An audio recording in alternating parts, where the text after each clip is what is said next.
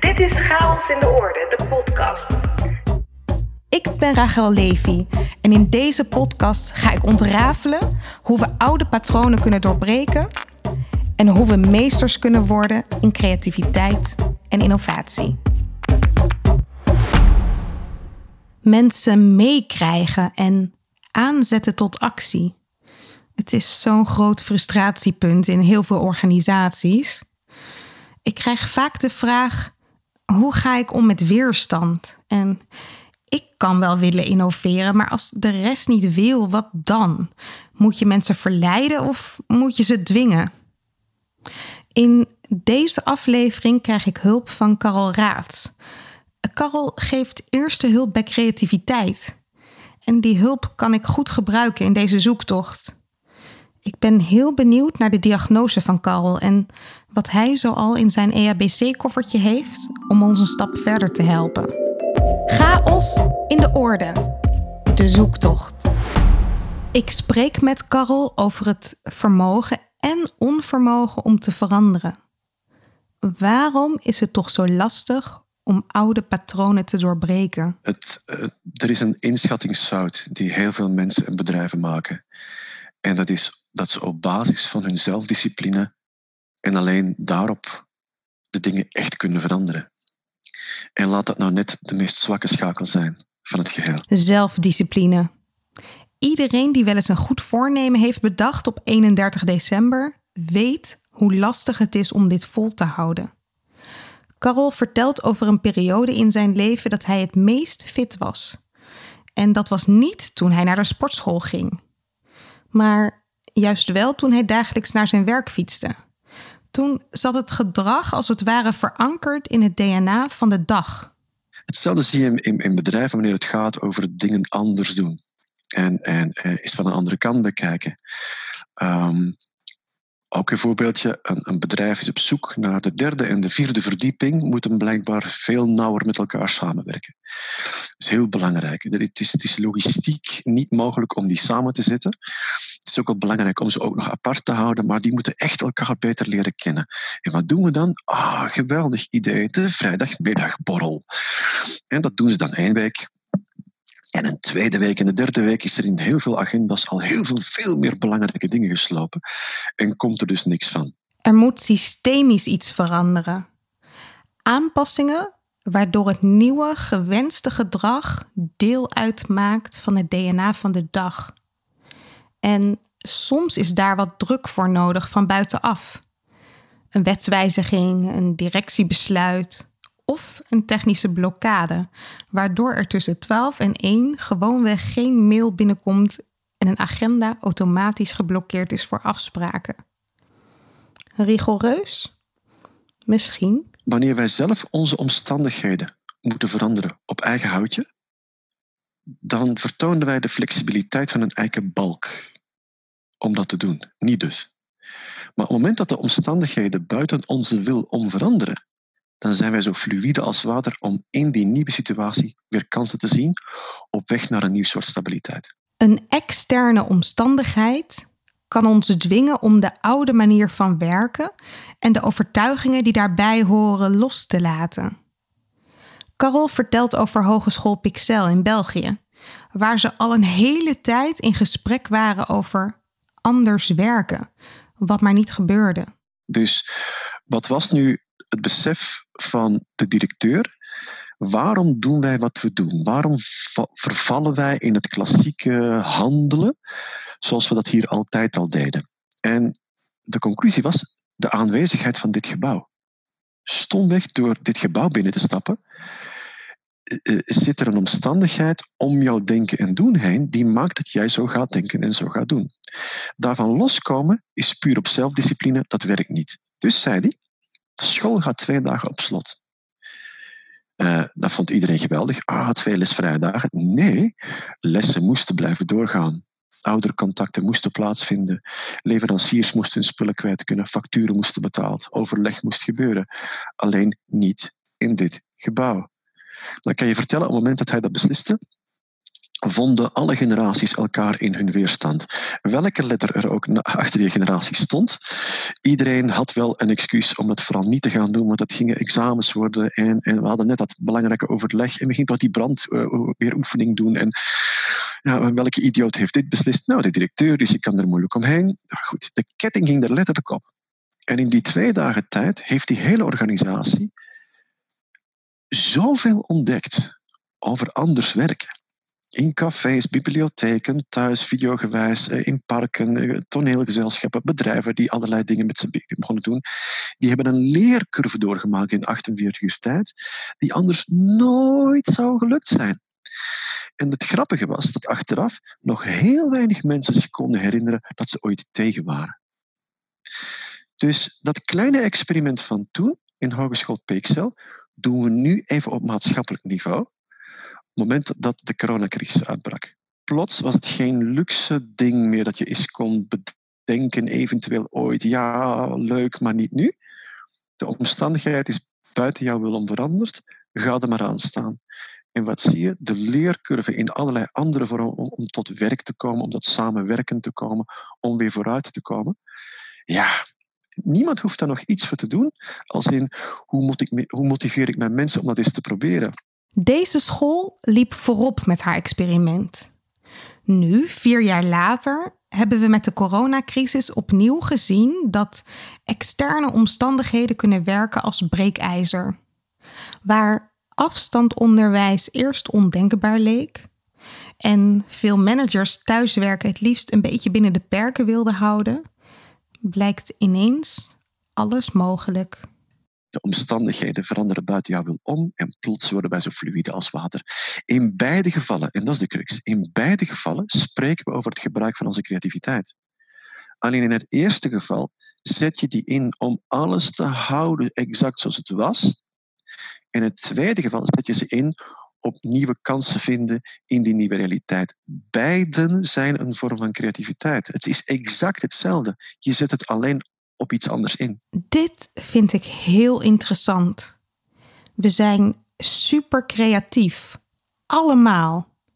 Ofwel in onze weerstand en het bedenken van redenen om niet te hoeven veranderen en alles vooral bij het oude te houden ofwel in het zien van nieuwe kansen en het ontwikkelen van mogelijkheden. Want als je vraagt van wat is voor jou, als je vraagt aan mensen wat is nou voor jou uh, creatief, dan gaat het meestal over het is iets nieuws en het is nuttig. Het lost iets op. Maar creativiteit kan zich dus ook op een heel andere manier uiten. Denk maar eens aan alle argumenten die je hebt gehoord om vooral niets nieuws uit te proberen. Hoe zorg je nu dat mensen hun creativiteit niet uiten in weerstand, maar juist in samen ontwikkelen?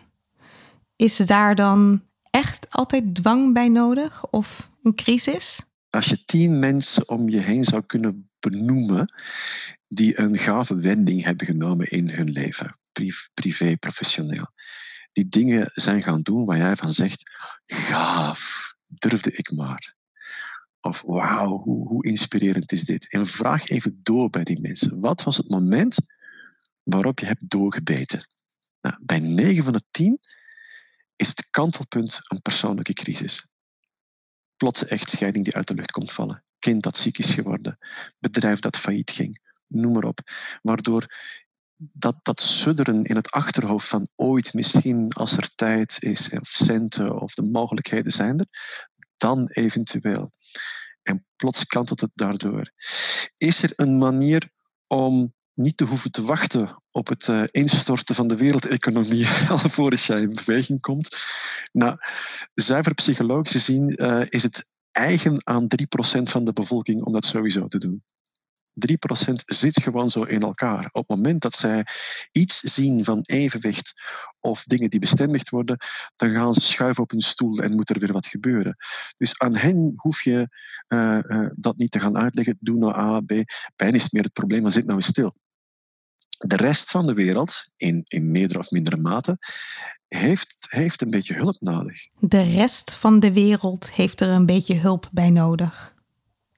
Als er geen crisis is of dwingende externe omstandigheid, kun je in een groep verandering stimuleren door de verbeeldingskracht van mensen aan te wakkeren. zodat ze voor zich zien waar ze naartoe bewegen. En vervolgens wel tijdig de creativiteit in de juiste richting sturen. Namelijk niet om te bedenken hoe ideeën tegengewerkt kunnen worden, maar juist om ze om te zetten in actie. Wij gaan, als het over plannen en over dromen gaat, gaan we vaak dat heel rationeel benaderen. We gaan kijken, kan het wel? Uh, zitten mensen hierop te wachten? Uh, hoe gaat mijn omgeving reageren? Dat is een behoorlijk cerebrale oefening die je aan het maken bent. Het vervelende is dat dat een oneigenlijk gebruik is van je logisch denkvermogen. Je logisch denkvermogen is heel goed in het meten wat is.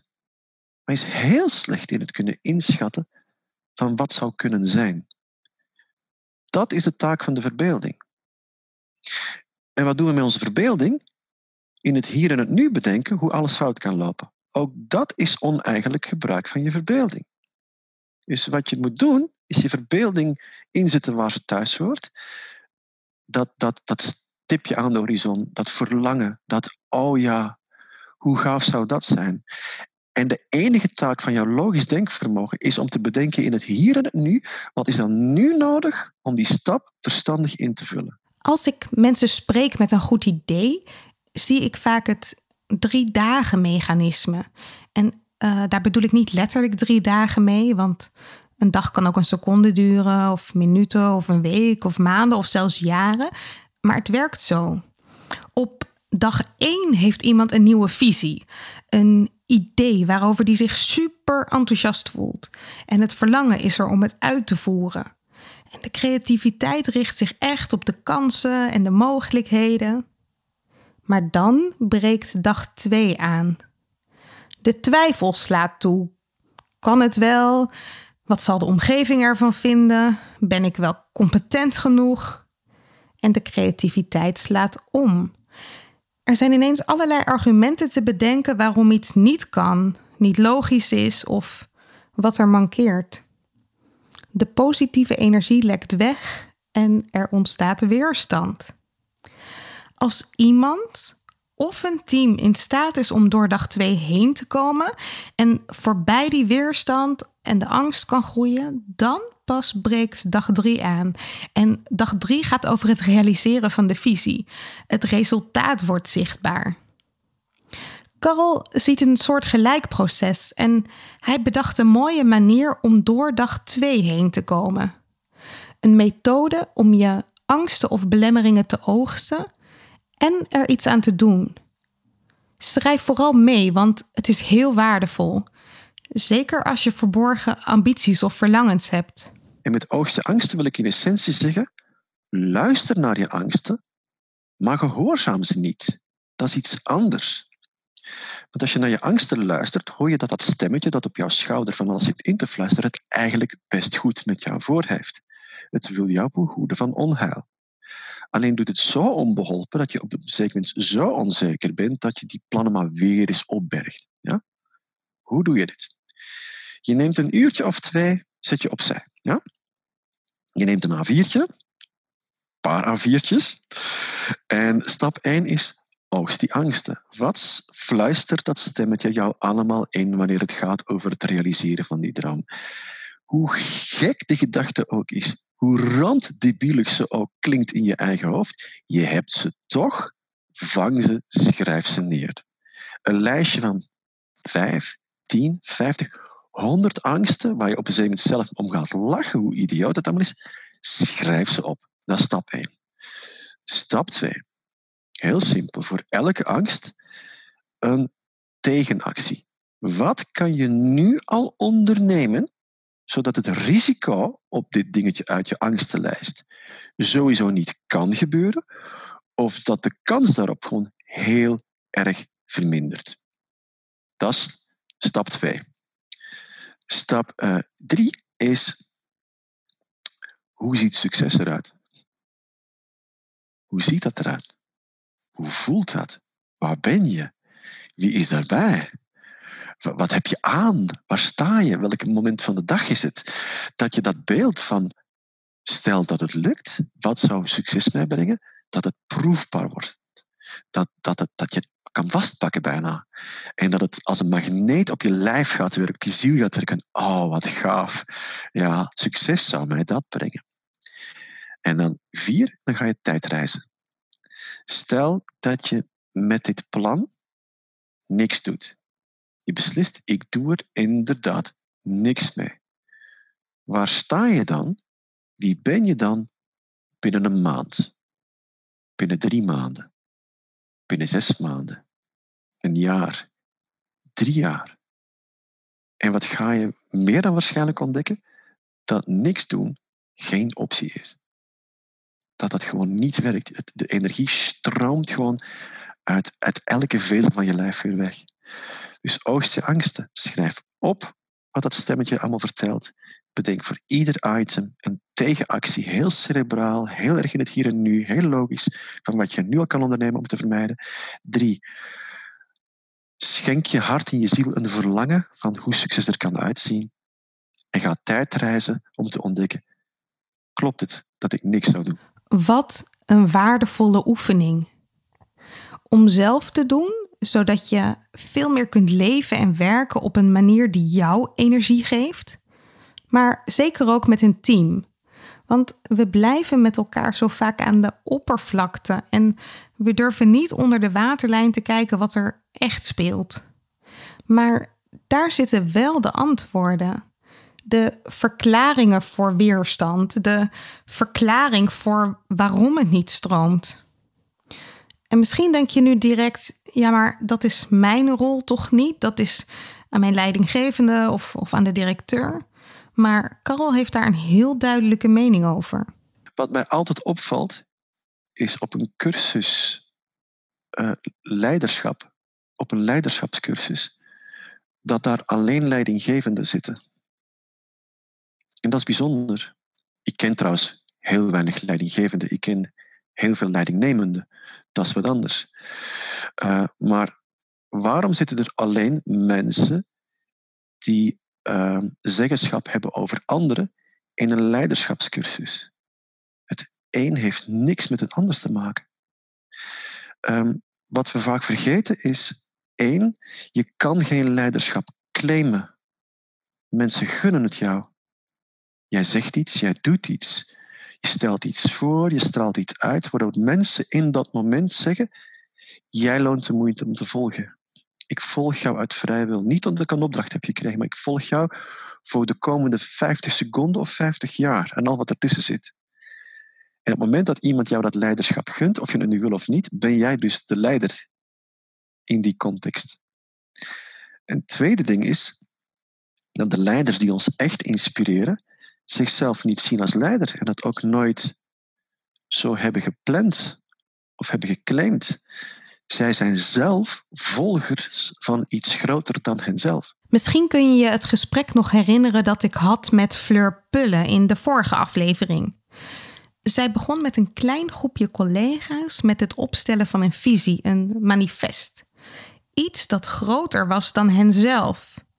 Het ging niet over ego of belangen, het ging over een perspectief dat zoveel energie gaf dat het de moeite was om de eigen angsten en belemmeringen heel even aan de kant te zetten en collega's uit te nodigen om, om vooral mee te doen. Een creative changemaker kan overal in de organisatie opstaan. Als jij zo'n voorloper bent, kan het best wel eens frustreren onderweg. Want je krijgt niet alleen met gelijkgestemden te maken. Eerst en vooral, als jouw um, de, de, de norm waaraan jij wil voldoen, als jij de lat legt op iedereen moet mee zijn, dan heb je net je eigen depressie georganiseerd. Dan heb je net je eigen burn-out gepland. Dat gaat nooit lukken. Dat is, dat is, laat dat los. Nu. Wat je nodig hebt is een kritische massa en de rest gaat van mij. Als, als de taak waar jij voor staat, als het beeld dat jij gerealiseerd wil zien, er maar van komt. Ja, als, als ik, als ik op een zeker moment zit ik een, een team van de Belastingdienst te faciliteren, waarbij één iemand de hele tijd de armen gekruist en echt echt zo superruimig kijken, maar met een inbreng die zo belangrijk en goed was, dat, dat, eh, dat het echt gewoon, zij maakte die dag mogelijk. En dan had niemand in de gaten. Haar baas kan met me zeuren van, ja, het is zo negatief en je kan er niks mee. Heb jij enig idee hoe waardevol zij was vandaag? Dus wat, wat, is, wat is nou je norm? Wil je het, wil je het uh, gedaan krijgen? Wil je, wil, wil je die, die slag maken? Of moet dat gebeuren in de vormelijke, inhoudelijke manier die jij idealiter in je droombeeld vast wil houden? Nou, dat tweede gaat nooit gebeuren. Het gaat zich aandienen, maar wellicht nooit in de vorm die jij voor ogen had. Dus ook zo iemand die gewoon de troepen vooruit loopt, heeft vaak een heel sterk beeld met hoe het er dan moet uitzien. En dat, die realiteit beantwoordt nooit aan dat beeld. Dus, dus is het niet goed? Nee, wacht even. Het biedt zich mogelijk gewoon in een andere vorm aan, die mogelijk nog beter is dan wat jij voor ogen had. Dus laat dat nou even los. Dat is één. Twee, wat zo'n zo'n stormram nodig heeft, is een kosmische tegenpool. En dat, is heel wat. Dat, is, dat, dat vraagt echt inspanning. Maar je hebt een soort van sparringsbuddy nodig, met wie jij door de modder kan rollen en echt klappen krijgen en uitdelen op taakniveau. Organiseer je conflict op taakniveau. Vind die sparringpartner die jij een klap kan verkopen, die jou een klap terug kan verkopen. En eens het klappen geven voorbij is, dat je samen een biertje denkt, goeiedag gehad gave dingen gedaan. Dus het is ook wel net iets te makkelijk om solo slim te spelen en dan te claimen dat de wereld jou niet begrijpt. Neem daar verantwoordelijkheid voor op. En vind iemand die aan de andere kant van het spectrum staat met complementaire kwaliteiten aan de jouwe. En, en ga klappen uitdelen en incasseer klappen en kom samen verder. Vind die sparringspartner op taakniveau. Dat, als jij je, echt, je idee echt genegen bent, dan ben je dat aan jezelf en aan dat idee verplicht om dat te doen. Al de rest zijn flauwe excuses om te zeggen, ja, de wereld snapt mij niet. Is flauw. Nee. We zijn van nature geneigd gelijkgestemden op te zoeken. Dat is ook logisch, want die denken net als wij en daar voelen we ons bij thuis. We krijgen er energie van. Maar de keerzijde is dat we ook vanuit hetzelfde perspectief kijken en dezelfde blinde vlekken hebben. Samenwerken met iemand die tegenovergesteld en daardoor complementair is, kan onwennig en zelfs frustrerend zijn. Maar het kan je ook helpen om de veranderingen die je wenst ook echt door te voeren. Die persoon heeft waarschijnlijk ook veel meer die karaktereigenschappen waar degene die eh, met de hak in het zand staan, toch overtuigd krijgt dat dat, soort van, ja, die, die snap ik. Uh, die, Karel, dat is zo'n vreemde vogel. En, en ja, hij komt weer met een idee. Oh god, nee. Maar, maar, uh, maar, maar Kevin, ja, die vertrouw ik. Ja, en dat is hetzelfde verhaal, maar net iets anders verpakt. En die snapt mij, maar het is ook een ingenieur. Dus die snapt mijn taal. Huppakee, je hebt ze mee. Dus ja, uh, het, je bent het een beetje aan jezelf verplicht. En dan nog. Ook als je dit alles doet. Als je begint vanuit een duidelijke visie en verlangen, als je de angsten en belemmeringen in kaart brengt, als je een team samenstelt van complementaire denkers die samen goed kunnen aansluiten bij de verschillende perspectieven in de organisatie, dan nog betekent het niet dat een verandering altijd succesvol kan worden ingezet. Ik noem het de pi-factor. Als je gewoon ook weer even lekker cerebraal in een Excel-sheet zou optellen wat er allemaal nodig is om een idee van droom naar werkelijkheid te krijgen, om je team van A naar B te krijgen, kan je vrij eenvoudig opsommen wat er allemaal gewoon objectief dient te gebeuren om dat voor elkaar te krijgen. En je begint daaraan en wat blijkt, op het moment dat alle vinkjes zijn gezet, is er veel gebeurd, maar niks veranderd. En dan begint het pas. Die inspanning in tijd, middelen energie, liefde, frustratie, communicatie, noem het maar op. Doe die maal pi. Maal 3,14, 15, dat, dat schijnbaar eindeloze getal. En de, de, de, de, de winst, het kantelmoment zit nooit in 0 tot 1. Het zit hem vanaf 1 tot 3,14. 1, 1. Ik, ik weet het niet meer. Ik heb nu alles gedaan wat ik moest doen en er is nog niks veranderd. Nu begint het pas. Creativiteit, Innovatie, verandering, het vraagt om een lange adem. En juist creatieve koplopers hebben hier vaak moeite mee. Iets opstarten vinden ze superleuk. Maar na een tijdje, als de realiteit weer barstig blijkt en de eerste creatieve fase voorbij is, haken ze af. Daarom is het ook zo belangrijk dat een innovatieteam divers is. Starters en afmakers. En natuurlijk mag je samen een plan maken. Maar houd er vooral niet te veel aan vast, zegt Carol. Ik ken mensen die als ze op vakantie gaan, die reis tot op de minuut plannen.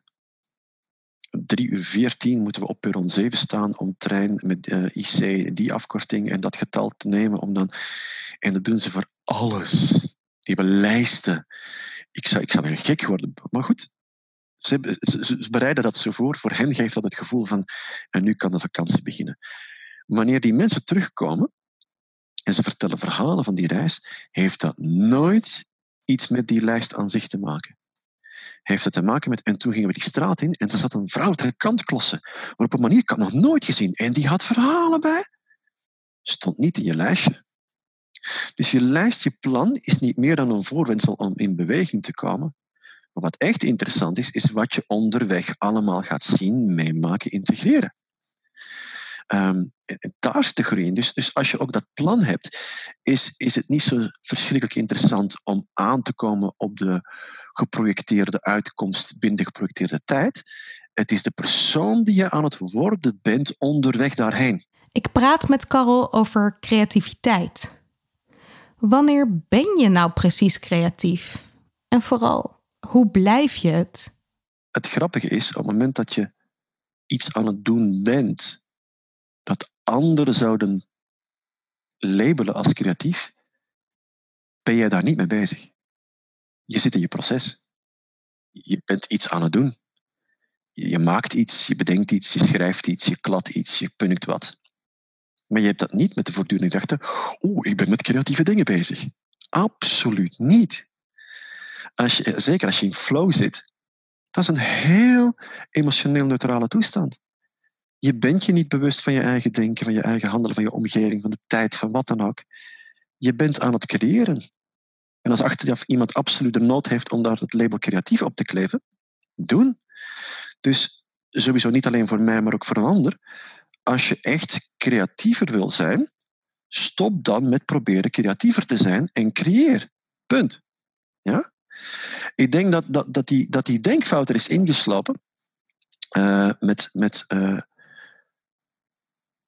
die is er ingeslopen, ik denk de 17e eeuw. Een Poolse dichter. Nou, het was een Poolse man, maar het was een Latijnse dichter. Sarbiewski noemde hij. Razend populair in Europa. Hij werd, wel, uh, hij werd echt op handen gedragen. Bevriend met koningen en pausen. En, en oh, je dweepte met die man. De laatste Latijnse dichter werd hij genoemd. En we zitten in, uh, in de late renaissance. En aan hem wordt op een zeker moment gevraagd hoe komt nu een gedicht tot stand? Hoe gebeurt dat? En als jezuïet, want dat was hij, uh, probeert hij een omschrijving te geven van hoe hij iets uit het niets creëert. Pittige veronderstelling, pittige oefening, want het was een goddelijk voorrecht. Alleen God was in staat om iets uit het niets te creëren. Dat was niet des mensen.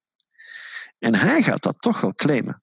Maar, heel duidelijk, zegt hij, dit slaat alleen terug op de poëzie. Op niks anders. En hij gebruikt daar het woord creativiteit voor, zoals wij dat kennen in zijn huidige context. Hij is de eerste die die link maakt. Dat de mens iets uit het niets creëert, maar, uh, echt bijsluiter, alleen de poëzie. Nou, wat gebeurt er op het moment dat hij dat uh, claimt, op het moment dat hij dat de wereld instuurt? duurt het niet zo gek lang, lang alvorens dat van de poëzie overstroomt in de literatuur. En van de literatuur in de kunst. En van de kunst in de wetenschap. En van de wetenschap in het zakenleven. Het probleem daarbij is, eens wij als mensen een label aangereikt krijgen, hebben wij de neiging ook om dat overal op te gaan kleven of niet. En dus ben jij creatief en ik niet. Terwijl Het is een woord bedacht door een 17e-eeuwse Poolse dichter die niet meer of minder wilde dan jou uitnodigen in dat gekke proces om van niks tot een gedicht te komen. Het is een woord. Het stelt niks voor. Dus, dus ook dat, um, hoe blijf ik creatief? Door. Nou, hoe, hoe, blijf, nou, echt, hoe blijf ik creatief? Door daar vooral niet mee bezig te zijn. Als achteraf iemand het nodig vindt om jou als creatief te bestempelen, fijn. Maakt geen bal verschil uit voor jou in dat moment. Creëer. Het maakt geen bal uit. Iets uit het niets creëren. We doen het voortdurend. We bedenken verhalen, smoesjes, excuses, we klooien wat aan, we mengen ingrediënten zonder recept. Noem het creatief of niet. Maar voel je een blokkade? Stop dan vooral met creatief zijn. Er is een prachtige oefening. Benjamin Zander is een dirigent-componist eh, van de Boston Philharmonic. En uh, die geeft ook masterclasses aan, aan, aan componisten. Mensen die echt al wel wat kunnen. Maar die net zoals elke sterveling worstelen met... Uh, ja, is niet goed genoeg, en anderen zijn veel beter, en dit loont de moeite niet. En dan geeft hij op een zeker moment een oefening. En dan zegt, we zijn nu vrijdag, het is vrijdagmiddag. Volgende week vrijdagmiddag uh, komen jullie met een stukje muziek van een kwartier. Uh, en dat moet maar aan één voorwaarde voldoen. Uh, je moet ervan houden. Oh, totale paniek bij die groep. Ah, dat kan ik helemaal niet en dat lukt me niet en ik kom daar niet toe. Ah, wacht, voor, voor iedereen in de paniek gaat, zegt hij. Een paar dingen die je moet doen. Heel erg weer met je verstand. Plan het in. Creëer elke dag een plekje ruimte en tijd die maakt dat jij effectief aan dat ding kan werken. En dan doe je een tweede ding. Het eerste kwartier van jouw componeeroefening doe je dit. Je schrijft de slechtste muziek die je ooit hebt gemaakt. En de meesten hadden zoiets van, ja, dat lukt me wel, dat is net mijn probleem. Dat is voortdurend zo. Maar echt, ik meen het, een kwartier lang echt gewoon totale K-muziek creëren. Dat mag, moet verschrikkelijk zijn. En hij zet ze aan, hij zet ze aan het werk.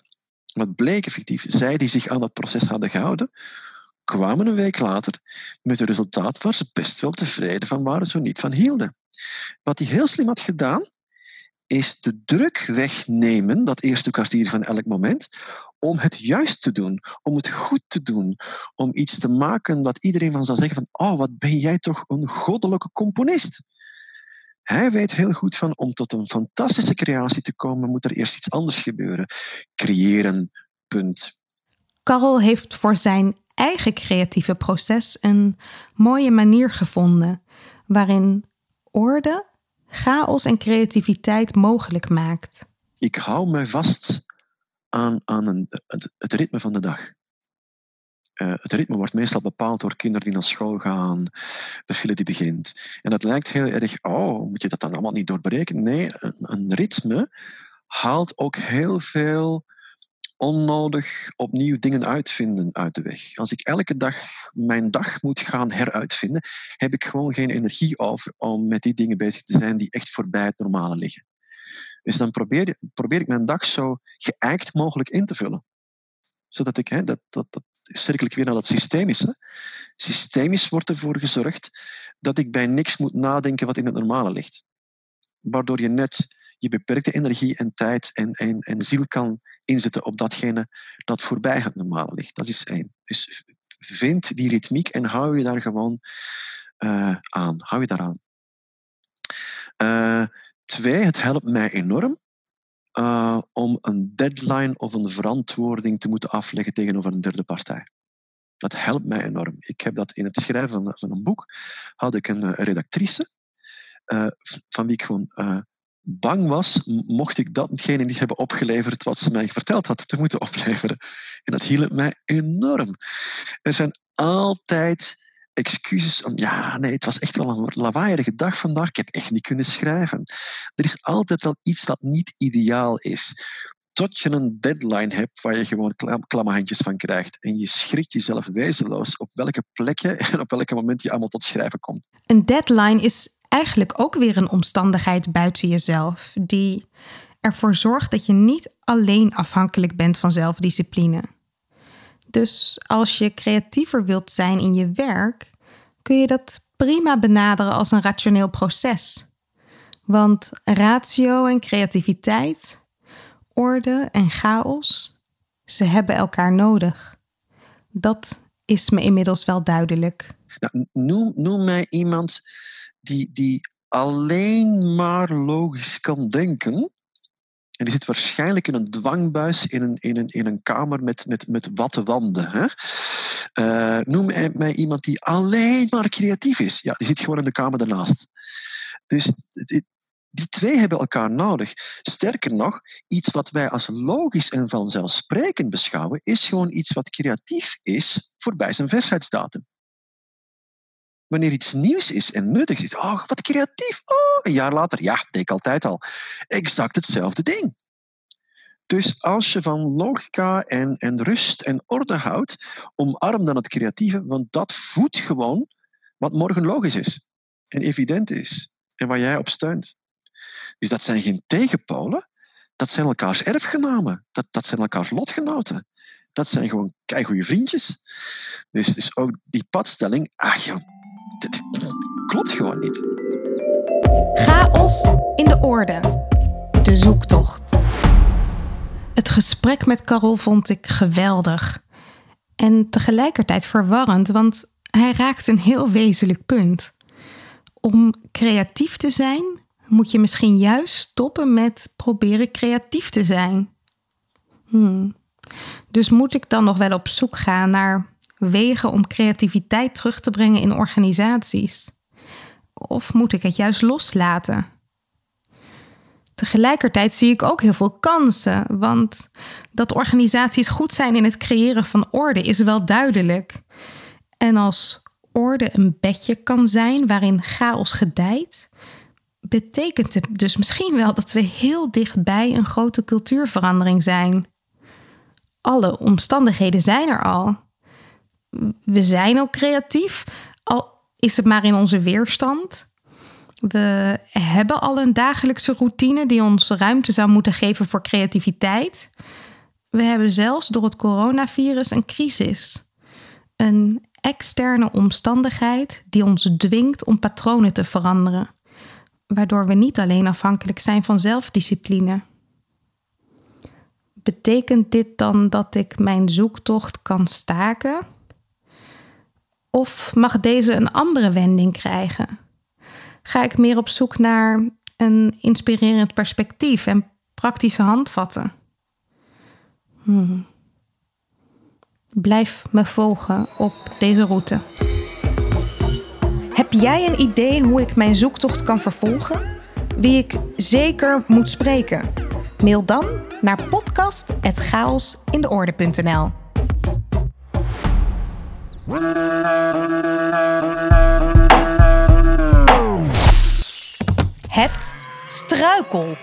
Ik werk bij een politiek-bestuurlijke organisatie. Mijn vraag is: hoe ga je om met procedures, denk aan huisstijl, lange beslislijnen, die het creatieve proces in de weg zitten? Je hoorde Marleen Mesman. Procedures, beslislijnen, huisstijlregels. Het lijkt alsof deze iedere vorm van creativiteit al in de kiem smoren. Toch hoeft dat niet zo te zijn. Mijn pleidooi is: probeer binnen de kaders buiten de lijntjes te kleuren. Natuurlijk, er zijn soms gevoelige dossiers of beslissende momenten waarop de formele weg gevolgd moet worden. Daar heb je niet altijd invloed op of keuzevrijheid in. Maar in een groot deel van je werk heb je dit waarschijnlijk wel. Dus in plaats van je te frustreren over de momenten waarop het even niet creatief kan of mag, kun je je richten op al die momenten dat je wel vrijheid hebt om te kiezen voor een andere aanpak. Soms staat het vraagstuk misschien vast, maar ben je vrij in de vorm waarin je met elkaar tot ideeën komt. En kun je die ideeën vervolgens ook op een creatieve manier presenteren. Zelfs aan managers of bestuurders.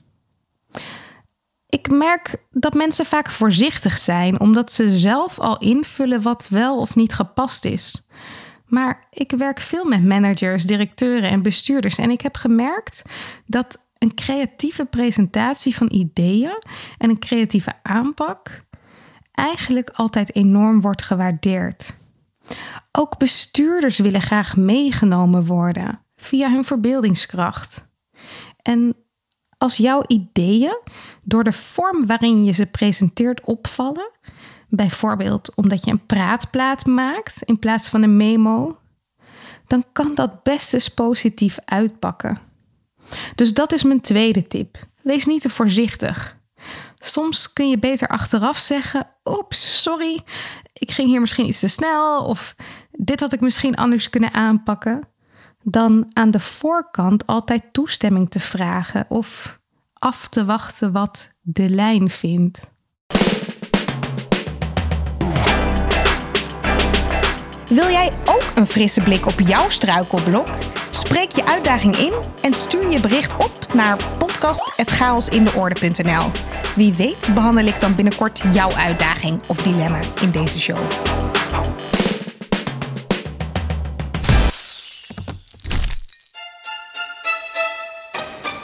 Het jargongedicht. De taskforce is een wendbare groep. Ze neemt onze unit onder de loep. Alle processen op een brown paper met post-its behangen, meter na meter. Lekker lean en mean, stappen wegschrappen. Wat niet meer werkt, daar gaan we mee kappen. Alles efficiënt en frustratiepunten uitfaseren. Wat nu nog handmatig gaat, zo snel mogelijk automatiseren. We tackelen probleempjes gewoon as we go. Dat is lekker agile. Alles in flow.